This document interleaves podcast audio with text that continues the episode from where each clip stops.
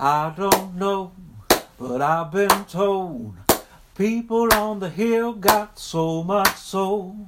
It's awesome, it's awesome, it's awesome, dude. This is Erica Heilman. Here's our show, number 5, your recordings about the pandemic. It's awesome, it's awesome, it's awesome, dude.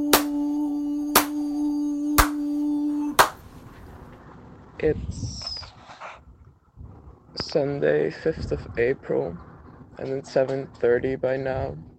And the last couple of weeks have been pretty difficult because my dad got admitted to the hospital almost five days ago now.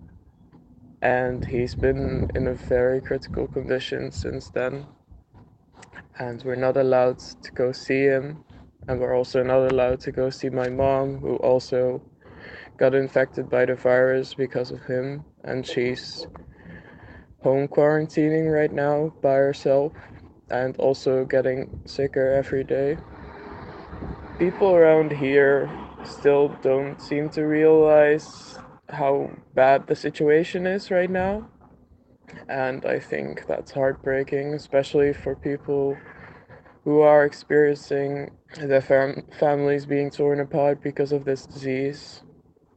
If we aren't able to see it right away, when you're outside you can't see the virus because the people that are ill are inside, so it's really surreal.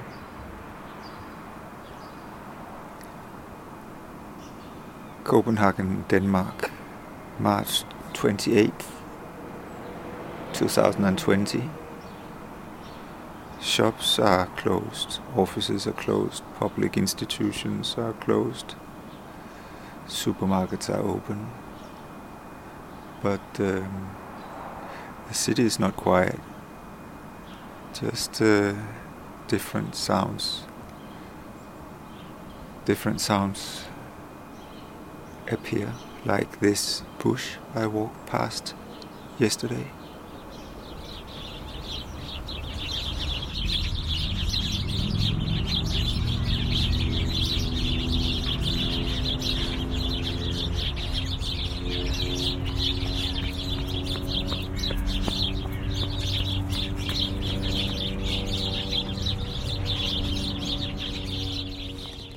Good morning. It is 6:40 in the morning. I was woken up a couple of times last night by my roommate, who I think is becoming nocturnal. In this new age, his work hours have been cut. Or maybe it's just his social life that has been cut, but he ends up with a lot of free time. And I think in his free time that's been so unstructured, he's become nocturnal. Last night he started doing dishes around 1:30 in the morning. I have also learned over the course of the last few weeks just how many instruments he knows how to play. I did not know that he played the banjo, and he does, which is cool because I like the banjo. He also plays the saxophone. Last night I woke up at 5 in the morning to him playing the recorder, which isn't my favorite instrument, and I know it was him because my other roommate said, "Did you know he plays the recorder?" Oh, I can't wait for this to be over. Wait, explain that again. See, I can only go right here, and there's not enough room. She won't let me sit right there. Why don't you move forward? And then jeez. Please, you won't let me. Hey, Lucia, we gotta work together, okay? Just hop in, Vera. She'll get over it. No, but I want to be in the back. Can you just pick Lucia up? Should we just go on a walk, no wagon at all? It's boring. It's kind of your only chance to leave the property today. Mama.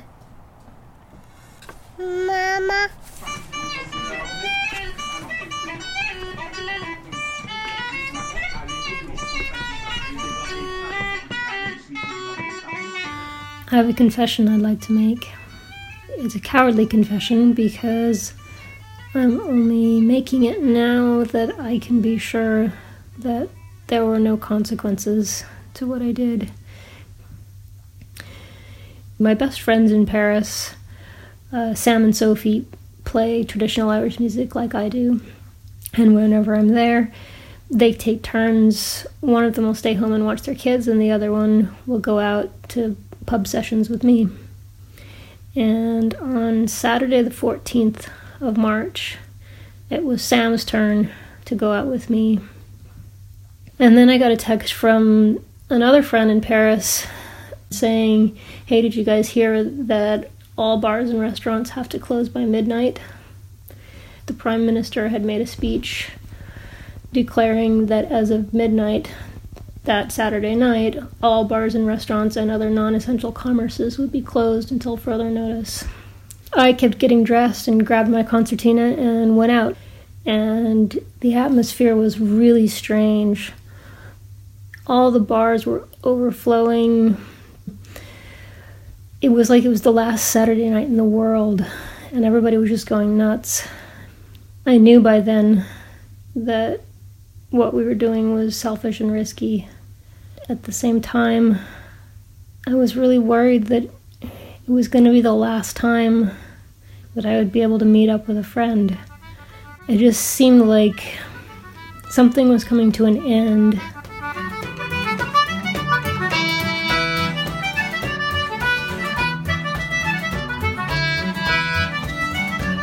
We played fast and hard, and the owner of the bar came down the stairs and sat with us right before midnight, and I thought he'd come down to tell us to stop exactly at midnight because he was afraid of cops coming by. But when we stopped and acted like we were going to pack things up, he was like, no, keep playing, I need you guys, just please keep playing. And so we kept playing, and he was weeping.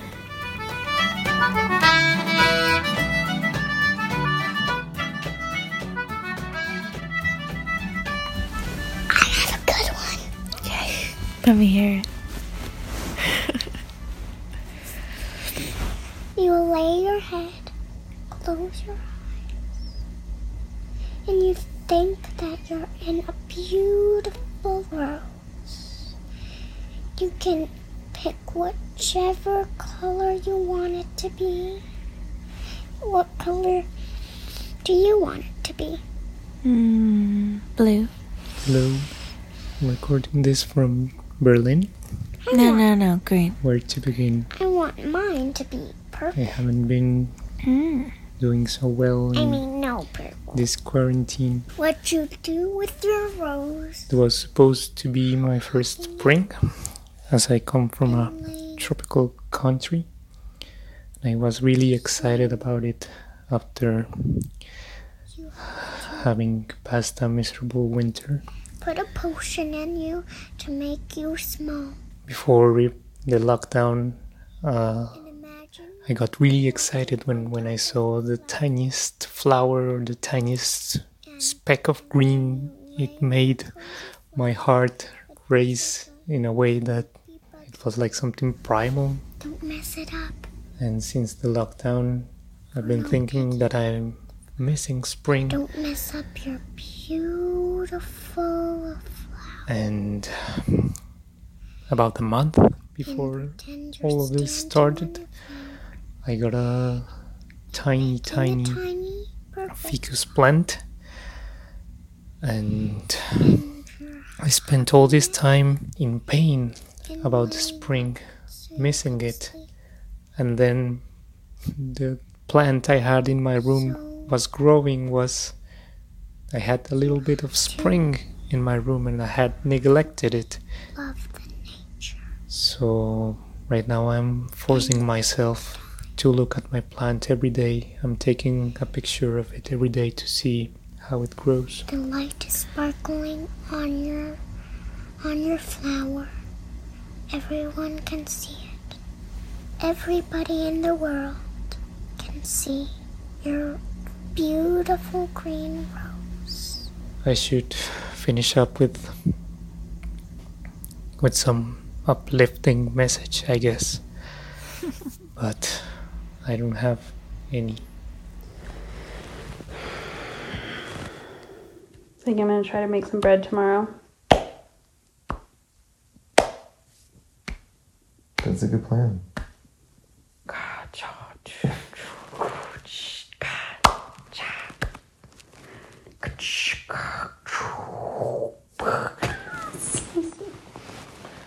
What is that?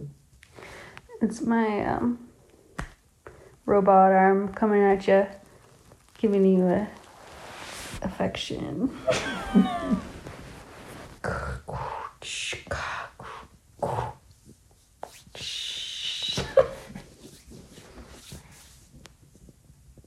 It's Tuesday, the 7th of April. 2 nights ago, my mom got a call from the hospital, and she called me afterwards, saying that they thought he wouldn't last till morning. And then I had to call my brothers to tell them the news, because my mom was just so heartbroken, and it was the hardest night of my life. We were just waiting for a call that would say that he died. And somewhere in the night, the doctor called, and he said he's refusing to give up on him because he's so young. He's 56 years old. He had to fight for him. So they decided to move him to a better hospital. They have better breathing equipment, and they have a heart-lung machine. And so we got a call from the hospital that he arrived at the hospital, and they were doing tests, and they found out that, of course, he had COVID-19 and a very severe pneumonia. But next to that, he also has pulmonary embolism, but they said that they might be able to save him. So they're gonna try and make him better. I'm wandering round and round, nowhere to go. I'm lonely, London, London, it's lovely soul. I cross the streets without fear, everybody keeps the way clear. I know, no one here to say hello. In the show, you heard Thomas singing in El Cerrito, California, Niels in Copenhagen, you heard Rachel in Olympia, Washington, also Rob Smith and his kids from Olympia, Washington, Louisa in Brittany, France, another meditation from Cali in Florida, Tomas in Berlin, Molly's Bells in Las Cruces, New Mexico. You heard Ada and Matthew in Marfa, Texas, Esther in the Netherlands, and this is Carlos in Bethesda. The associate producer for this series is Samantha Brown at Transom. Transom is my partner on this project. I hope that you will keep sending your stories from wherever you are. I'm listening to all of them. Every day the news of this pandemic changes, and it strikes me that in order to tell this story, we need to hear from people who are on the front lines of this thing in one capacity or another. People like Esther, who have family members who are sick, or they're separated from, people who are sick themselves, people who are working in healthcare, and also people who are really struggling to pay bills right now, people who are not doing okay in quarantine.